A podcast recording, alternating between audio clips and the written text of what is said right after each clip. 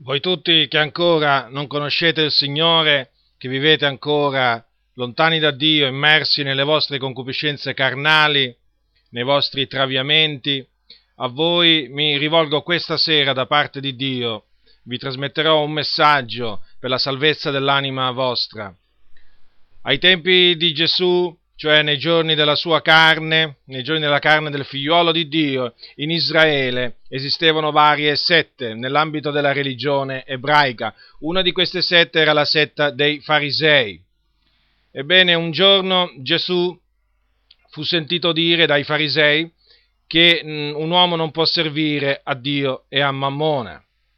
E i farisei chiamavano il denaro perché i farisei eh, si contraddistinguevano proprio eh, per questo, tra le altre cose, perché amavano il denaro, quantunque apparentemente sembravano delle persone giuste buone, ecco che, ecco che i farisei all'udire quelle cose si facevano beffe di lui. Questo è scritto nel, nell'Evangelo eh, scritto da Luca. E, ma Gesù disse loro, voi siete quelli che vi proclamate giusti dinanzi agli uomini, ma Dio conosce i vostri cuori, poiché quel che è eccelso fra gli uomini è abominazione dinanzi a Dio. E poco dopo eh, rivolse loro una, raccontò loro una storia, una storia veramente accaduta, che è la storia del ricco e del Lazzaro. Badate bene alle parole di Gesù, eh, che, quando li rimproverò, Dio conosce i vostri cuori.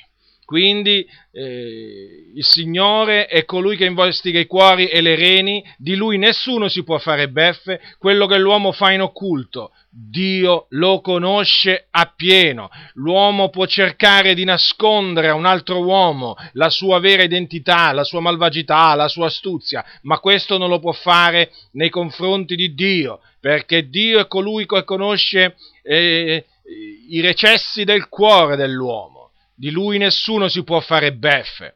Ecco infatti perché Gesù disse loro quello che è eccelso fra gli uomini, abominazione dinanzi a Dio. E quindi raccontò loro questa storia, alla quale eh, dovete prestare molta attenzione, perché questa storia, in questa storia si parla dell'aldilà, si parla più dell'aldilà che dell'aldiquà. Perciò dovete porre molta, molta, molta attenzione, perché qui c'è di mezzo la vostra eternità c'è di mezzo il luogo dove voi, dove, dove voi andrete dopo morti. Allora, la scrittura dice nell'Evangelo scritto da Luca al capitolo 16, dal versetto 19, quanto segue. Queste sono parole di Gesù Cristo, il figlio di Dio. Orve era un uomo ricco, il quale vestiva porpora e bisso, ed ogni giorno godeva splendidamente.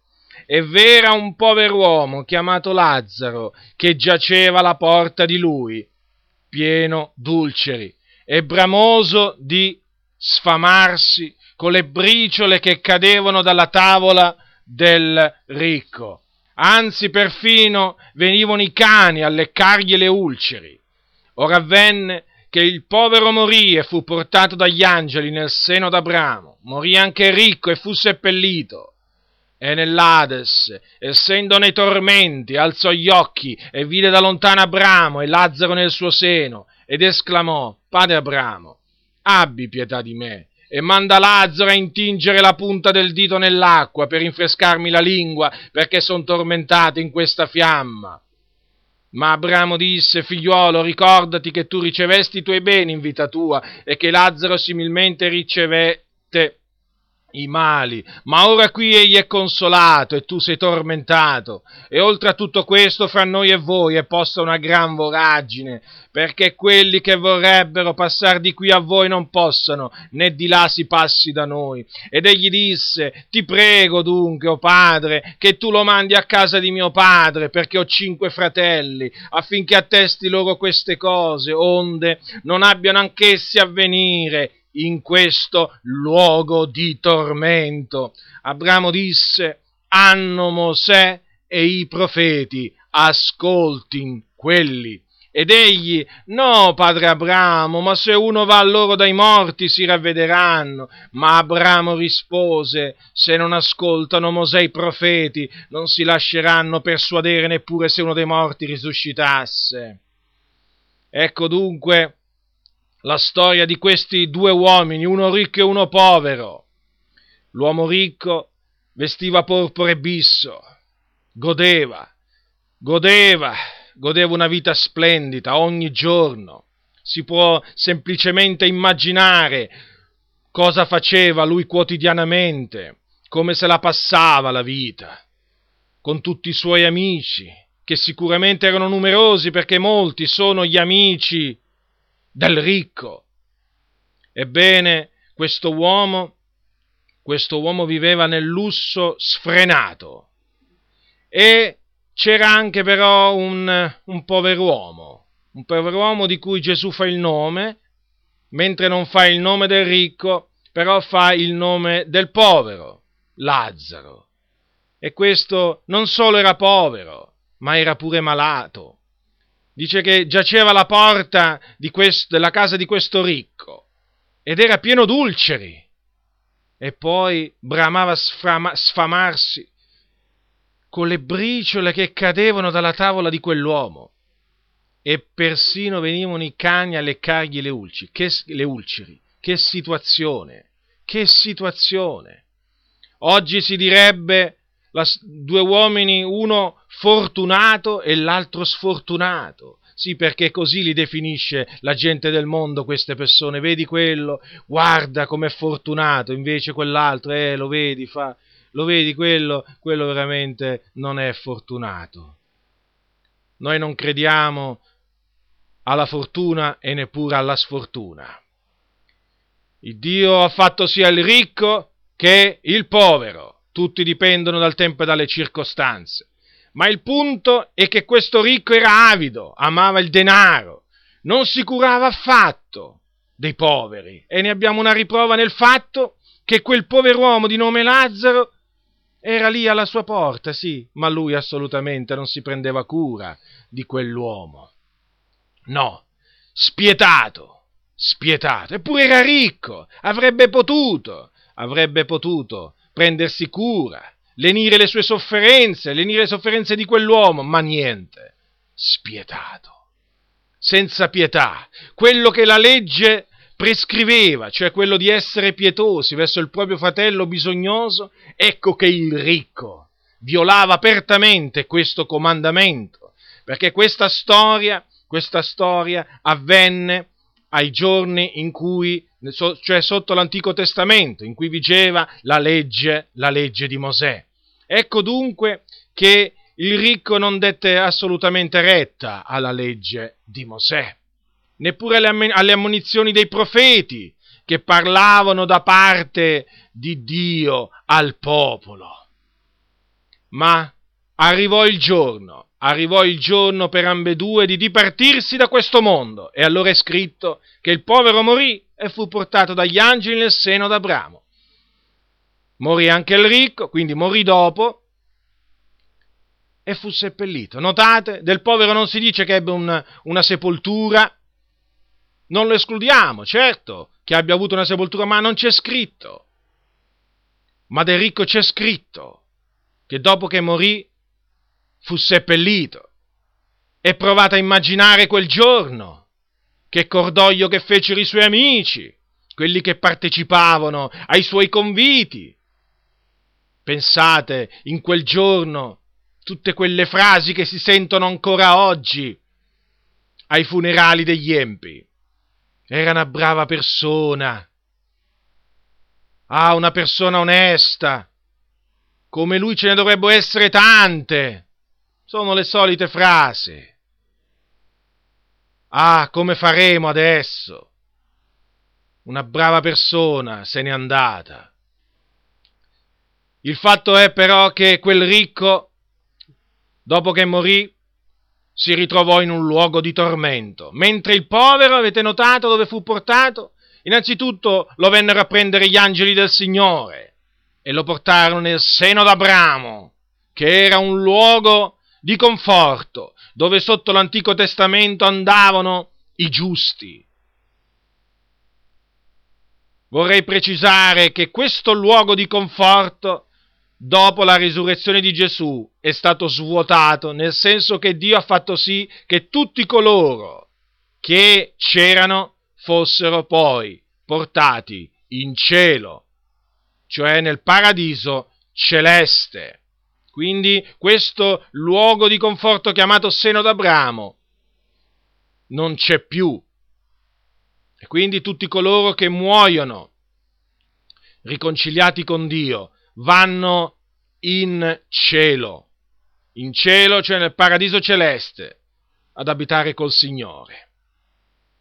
Ecco dunque, ecco dunque il povero che dopo morto va nel seno d'Abramo e il ricco invece che va nell'Ades.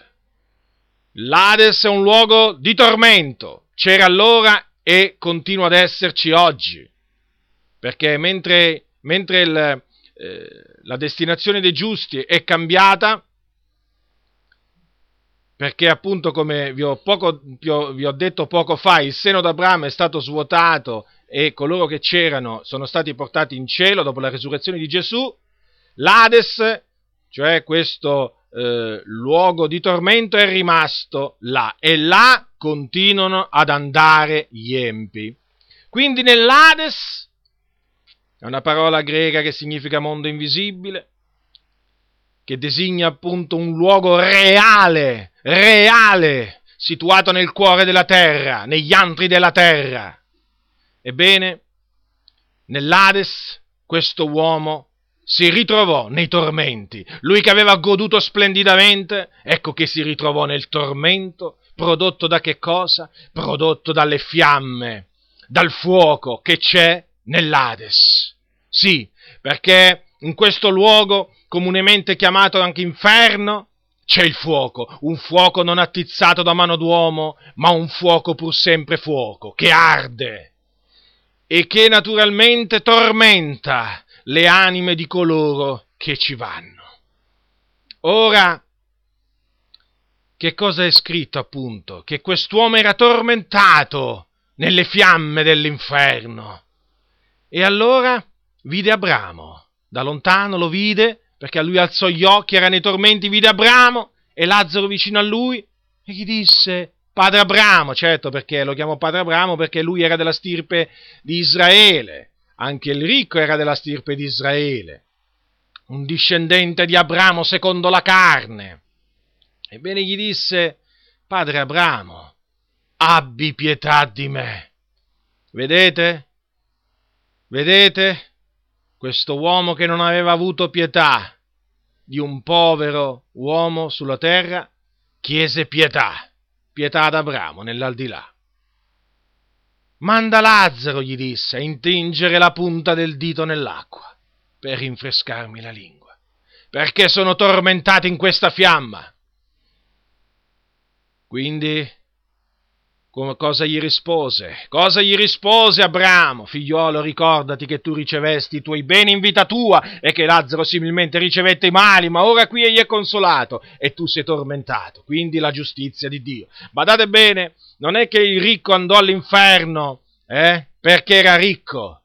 Lo voglio sottolineare questo. E neppure il povero Lazzaro andò nel seno d'Abramo perché era povero, no. Perché il Signore non è che manda all'inferno uno semplicemente perché è ricco, no. Il ricco amava il denaro, pensava solo a sé, era egoista. Coloro che amano il denaro sono idolatri agli occhi del Signore era spietato. Ecco perché andò all'inferno, perché non aveva dato retta alla legge di Dio, mentre il povero invece, il povero evidentemente aveva dato retta, quantunque fosse povero aveva dato retta alla legge, alla legge di Mosè. Quindi nessuna pietà, nessuna pietà per quel, per quel ricco che si trovava all'inferno. Chiese, chiese che Lazzaro fosse mandato a intingere la punta del suo dito nell'acqua per rinfrescargli la lingua, quindi veramente aveva una lingua arsa dal fuoco. Era veramente nei tormenti, o potessi avere, potessi avere veramente adeguate parole, parole migliori di quelle che vi sto dicendo, per descrivere gli orrori dell'inferno, di questo luogo negli antri della terra. Ma spero veramente, con queste mie parole di potervi, di potervi trasmettere l'atmosfera che esiste in questo luogo terribile. Quindi niente acqua. Là c'è solo il ricordo dell'acqua all'inferno. Nessuna pietà, nessuna pietà verso quell'uomo. Eh sì, lui aveva goduto nell'aldilà, ma nell'aldilà adesso era tormentato. Lazzaro invece aveva sofferto nell'aldilà e nell'aldilà adesso era consolato.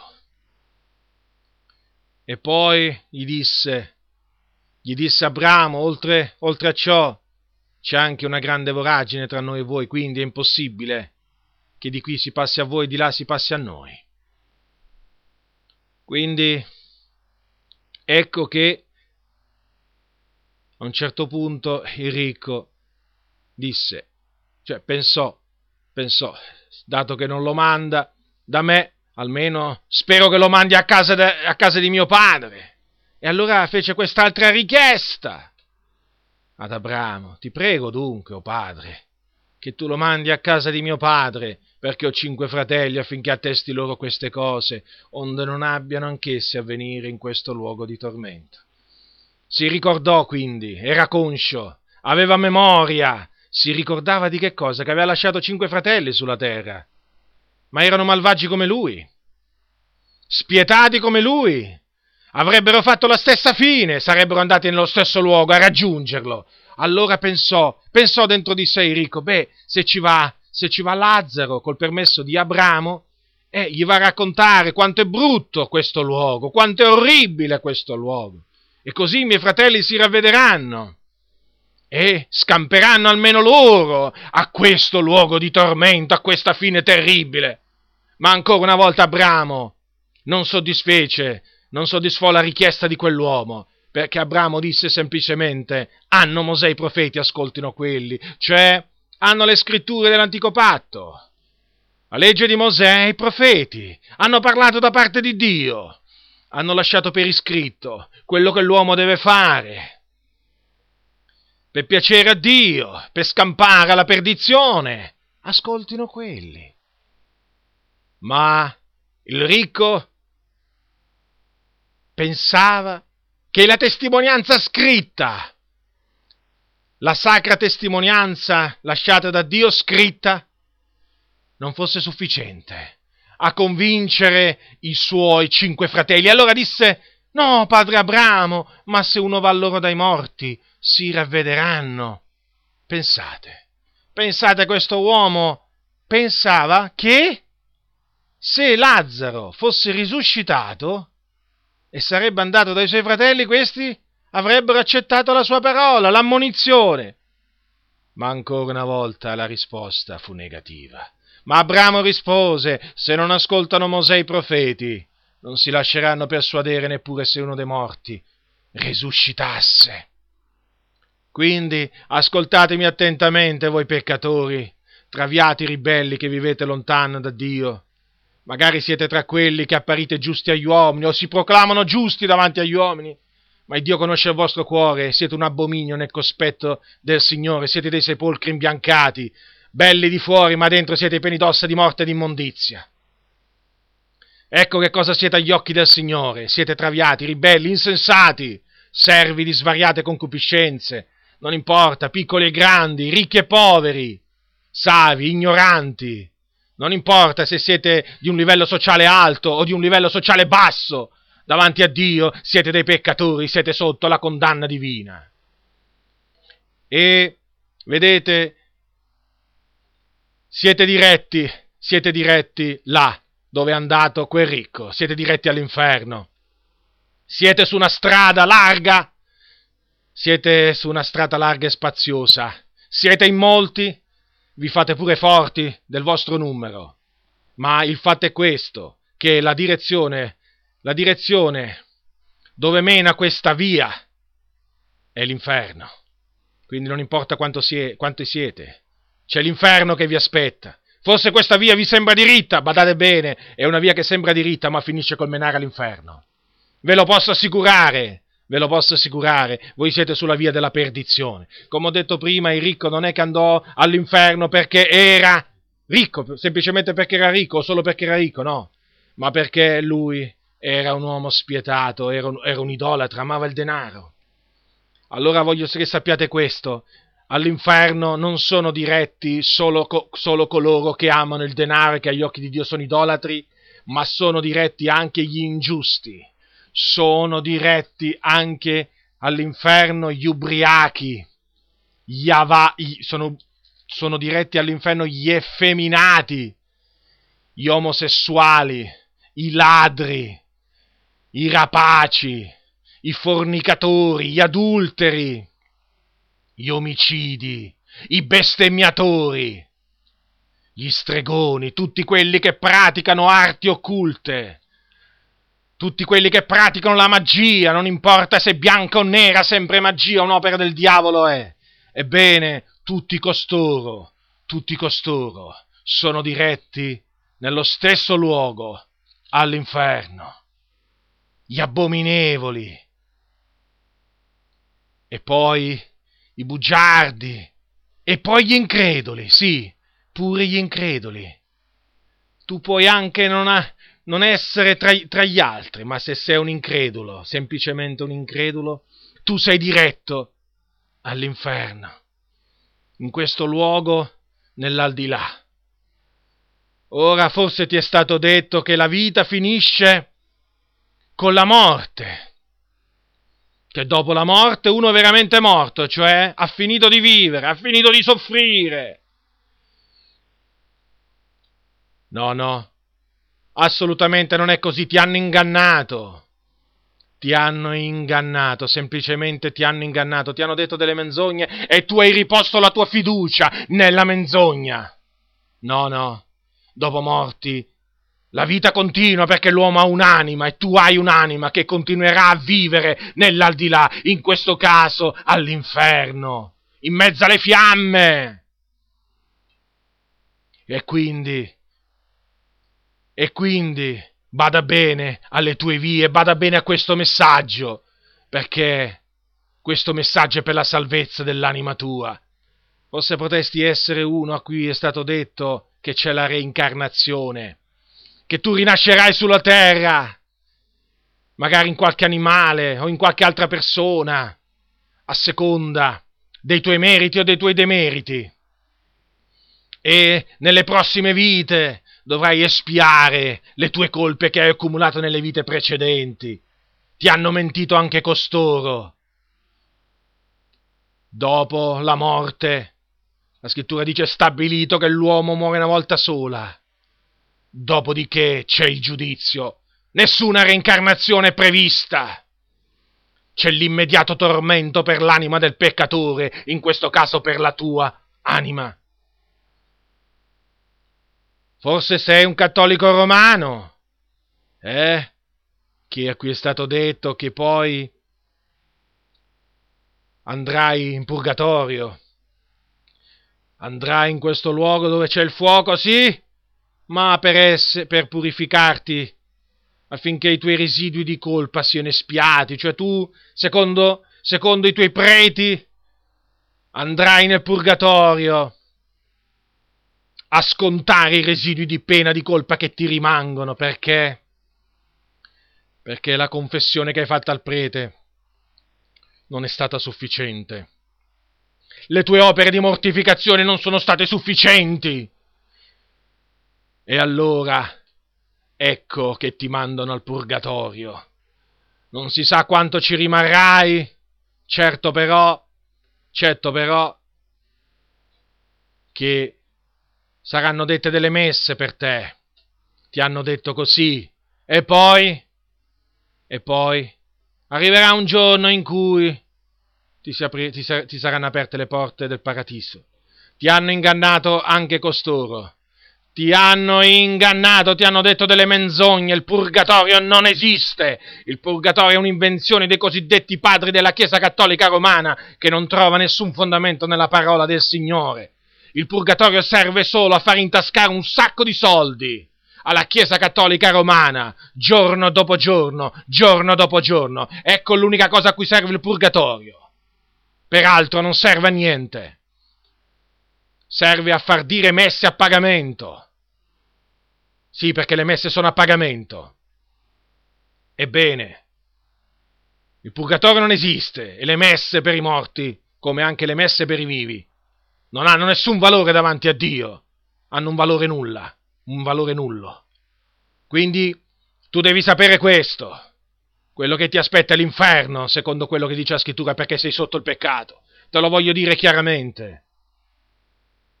Non voglio che tu mi fraintenda, perché la parola di Dio non lascia fraintendimenti di nessun genere. C'è l'inferno che ti aspetta. Ora, come hai potuto vedere, come hai potuto vedere, Abramo patriarca Abramo nell'aldilà, disse queste parole a quel ricco. Hanno Mosè e i profeti, ascoltino quelli. Quindi sotto l'Antico Testamento, perché appunto, ripeto, questa storia è ambientata, gli eventi di questa storia si verificarono sotto l'Antico Testamento per scampare alle fiamme dell'inferno, alle fiamme del soggiorno dei morti. Occorreva dare ascolto alla legge di Mosè e ai profeti. Ma Adesso naturalmente siamo sotto il Nuovo Testamento. Ora Mosè e i profeti scrissero del Messia, cioè dell'unto di Dio che doveva venire, doveva venire. Parlarono di lui. Fecero diverse predizioni. E tutte queste predizioni si, si adempirono in Gesù di Nazareth, nel figlio di Dio. E adesso per scampare alle fiamme, alle fiamme di questo luogo di tormento situato nel cuore della terra. Occorre ascoltare Gesù Cristo. Occorre ascoltare la sua parola perché un giorno l'Iddio Onnipotente, il Padre del nostro Signore Gesù Cristo, sul Monte Santo, quando Gesù fu trasfigurato in presenza di tre dei suoi discepoli che si chiamavano Pietro, Giacomo e Giovanni, il Padre fece arrivare questa voce dalla magnifica gloria. Questo è il mio diletto figliuolo, nel quale mi sono compiaciuto. Ascoltatelo!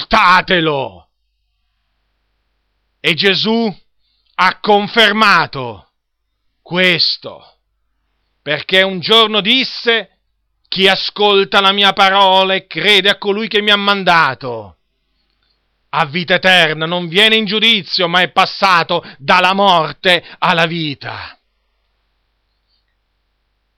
Le parole di Gesù non erano parole sue, erano le parole di colui che lo aveva mandato, dell'Iddio onnipotente, del solo vero Iddio, tanto è vero che Gesù un giorno disse, la parola che voi udite non è mia, ma del Padre che mi ha mandato. Quindi Dio, dopo aver in molte volte e in molte maniere parlato anticamente tramite i profeti, in questi ultimi giorni ha parlato a noi tramite il suo figliuolo, che era nella gloria, e ma lui fece sì che nella pienezza dei tempi si incarnasse nel seno di una donna vergine di nome Maria Nacque, nacque quindi senza peccato, perché lui fu generato dallo Spirito Santo, visse una vita immacolata, una vita perfetta, una vita senza peccato. Quantunque lui fu tentato come ognuno di noi, ma non peccò, non cadde mai in peccato. Lui non conobbe peccato.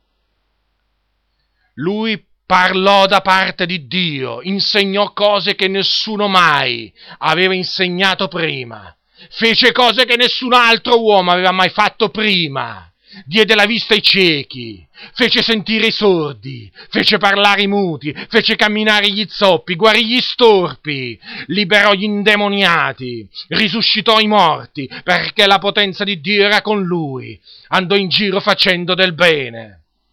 E il suo messaggio, il suo messaggio principale che rivolgeva alle folle per la salvezza dell'anima loro, affinché scampassero al fuoco dell'inferno. Era questo, e lo troviamo scritto nel Vangelo scritto da Marco. Sono parole chiare, molto chiare.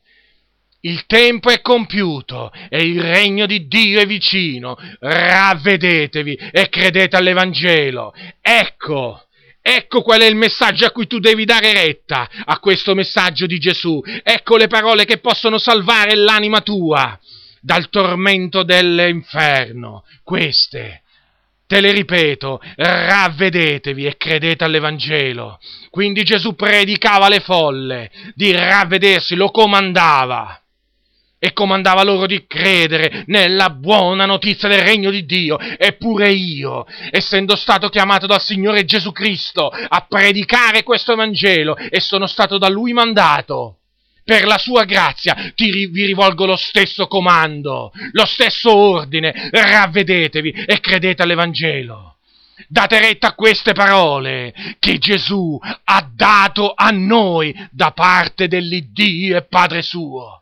Che significa ravvedersi? Significa provare dispiacere per i propri peccati, vergognarsi davanti a Dio per le proprie iniquità e proporsi proporsi di non commetterli più. Quindi vi dovete riconoscere dei peccatori miserabili davanti al Signore, riconoscere il vostro stato peccaminoso davanti all'Iddio Santo. Ma non è sufficiente questo, dovete credere all'Evangelo alla buona notizia del regno di Dio. E qual è questa buona notizia? Che cos'è questo Evangelo?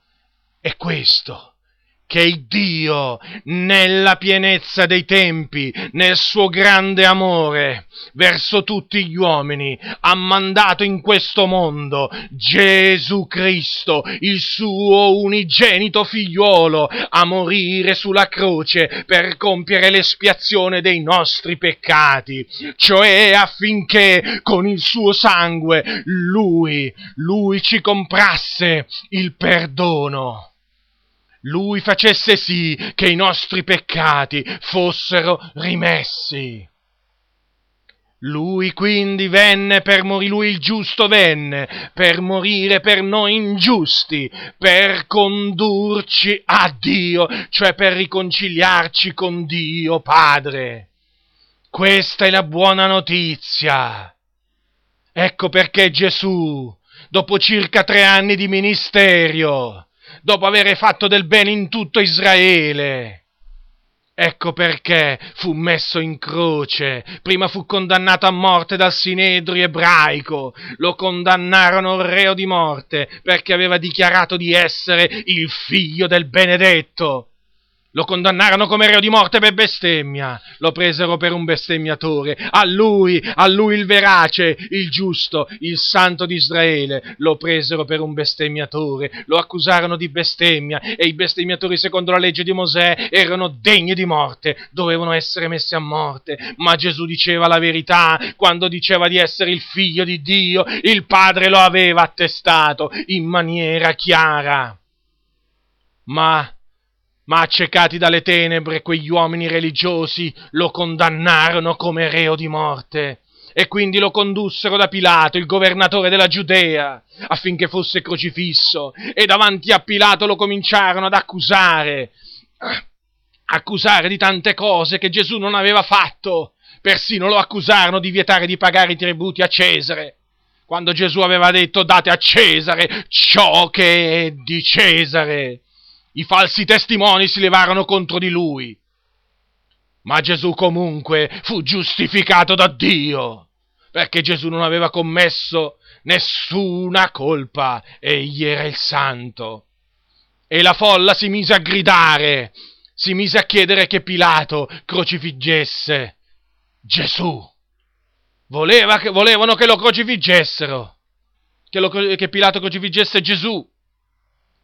Ma che male hai fatto? disse Pilato. Crocifiggilo, crocifiggilo.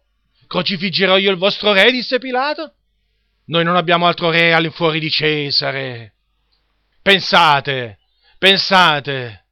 Lo, per Pasqua il governatore aveva l'usanza di liberare un carcerato, qualunque, la, qualunque fosse che la, la, la folla chiedesse. e c'era un famigerato uomo in carcere di nome Barabba che era stato messo in carcere per omicidio.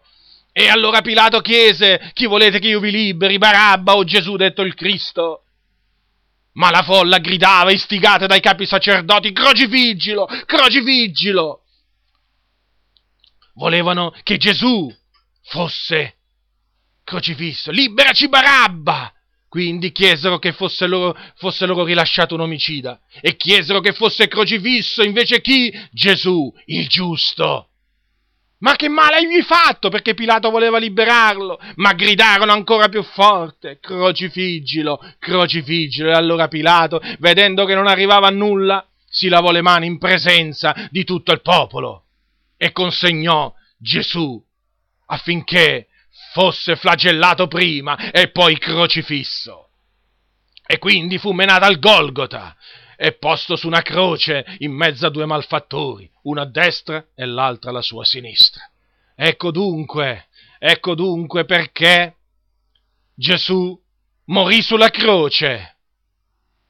Non morì per caso sulla croce. Morì perché così Dio aveva predeterminato nel suo grande amore verso tutto il mondo, perché la scrittura dice che Dio ha tanto amato il mondo che ha dato il suo unigenito figliuolo, affinché chiunque creda in lui non perisca, ma abbia vita eterna. Quindi così si adempì, si adempì il proposito di Dio, il piano che Dio aveva formato in se stesso, che aveva rivelato ai profeti, che Gesù, il suo figliuolo, il Cristo, doveva morire, annoverato tra i malfattori, là a Gerusalemme. E così quindi avvenne. Quindi, quindi Gesù fu messo in croce e dopo qualche ora, spirò, morì, dicendo Padre, nelle tue mani rimetto lo spirito mio. Ma la storia di Gesù di Nazareth non termina con il suo spiramento, perché l'Iddio Onnipotente, il Padre suo, mediante la sua potenza, il terzo giorno lo ha risuscitato, perché anche questo Dio aveva predeterminato, aveva predetto tramite i suoi profeti, tramite le scritture, che il Cristo il terzo giorno risuscitasse dai morti. E così è avvenuto. Gesù è risuscitato, egli vive. E apparve pure, e apparve ai suoi discepoli, e apparve a molti, con molte prove, facendosi vedere per 40 giorni, con molte prove, infallibili prove, che testimoniavano della sua gloriosa resurrezione. Quindi Gesù, il corpo di Gesù non è rimasto nella tomba, era stato messo nella tomba, ma non c'è rimasto. È uscito. È uscito risuscitato dalla potenza di Dio, è uscito con un corpo glorioso, con un corpo immortale. E perché è uscito? Perché? Per la nostra giustificazione. Ecco perché è risuscitato Gesù. Per la nostra giustificazione. Per cui chiunque crede in Gesù Cristo riceve la remissione dei suoi peccati. La riceve, una remissione dei peccati piena, completa, perché Gesù ha versato il suo sangue per la remissione dei peccati. Quindi questo è l'Evangelo nel quale dovete credere se volete scampare dopo morti alle fiamme dell'inferno. Non ci sono altri uomini che vi possono salvare perché in nessun altro è la salvezza. In nessun altro perché? Perché non v'è altro nome sotto il cielo che sia stato dato agli uomini, per il quale noi abbiamo ad essere salvati. Quindi ravvedetevi, umiliatevi nel cospetto del Signore, dell'Iddio Onnipotente, che conosce i vostri cuori, dovunque voi siate, non importa dove siate, Non importa cosa state facendo. Umiliatevi nel cospetto del Signore. Andate al suo trono e ditegli, Signore, sono un miserabile peccatore sulla via della perdizione. Ho sentito che se morissi in questo momento, nei miei peccati, andrei all'inferno diritto diritto. Salvami, abbi misericordia dei miei peccati. Mi pento dei miei peccati, li confesso a te, affinché tu sia riconosciuto giusto, ma perdonami, abbi pietà di me. Credo nel tuo figliuolo, Gesù Cristo, nella sua morte e nella sua resurrezione. Confesso che Egli è il Signore.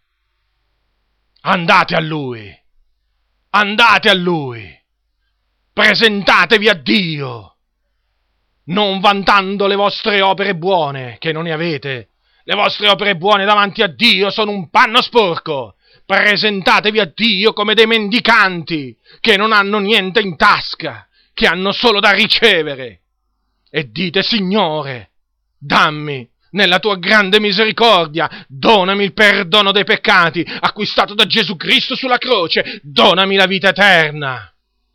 E il Signore, nella sua fedeltà, come è vero che Egli vive, vi perdonerà, vi perdonerà, vi laverà con il sangue prezioso di Gesù, vi sentirate lavati, nettati appieno.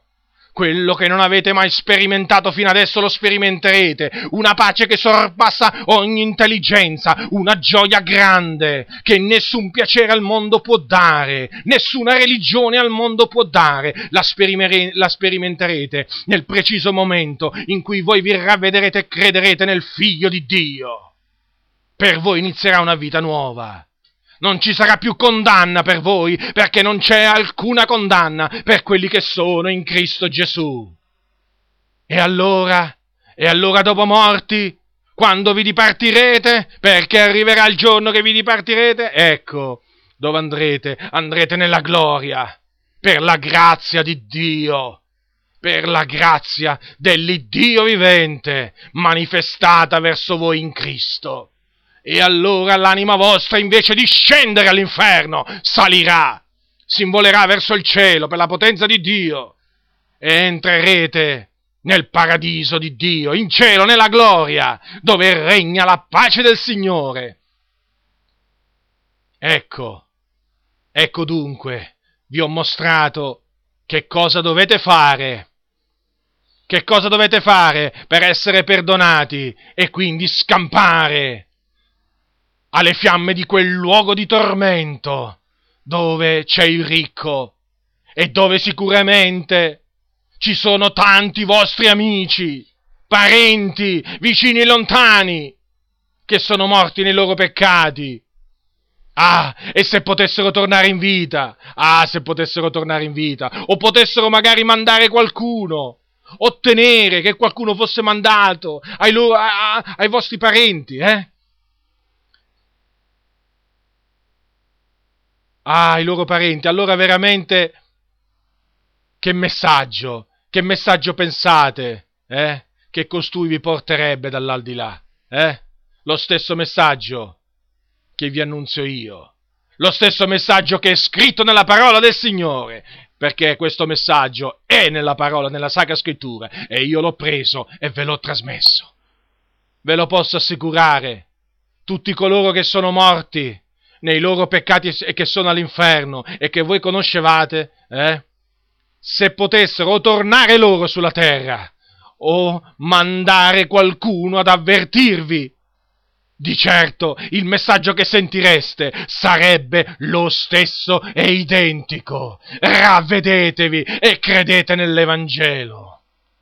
Quindi, oggi Avete sentito, avete sentito quello che il figlio di Dio ha comandato pa- agli uomini da parte di Dio. Ha comandato il ravvedimento e la fede nell'Evangelo. Siete inescusabili. Ora sapete, ora sapete che cosa dovete fare per essere salvati, per scampare alla perdizione. Lo sapete, lo avete sentito. Quindi fate, fate quello che Dio vi comanda. Ravvedetevi e credete nell'Evangelo. Queste sono le parole del Figlio di Dio. Ve lo ripeto, queste sono le parole non di una persona qualsiasi.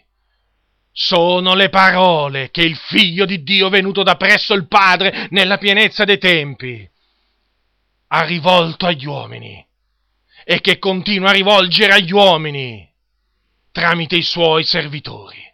Ravvedetevi e credete nell'Evangelo per la remissione dei vostri peccati e per scampare al fuoco dell'inferno prima e poi, e poi al fuoco dello stagno ardente di fuoco e di zolfo, dove sarete gettati per l'eternità, dopo che sarete comparsi in quel giorno davanti a Dio, nella risurrezione. Perché in quel giorno risusciterete, se voi morite nei vostri peccati risusciterete, sarete giudicati secondo le vostre opere, ritenuti e trovati colpevoli e condannati a un'eterna infamia nello stagno ardente di fuoco e di zolfo. E là, e là pensate che sarete in compagnia persino del diavolo che vi ha ingannato, dei suoi demoni, dei suoi angeli e di tutti i peccatori impenitenti. Quindi, ve lo ripeto, ravvedetevi e credete all'Evangelo della grazia del beato Dio.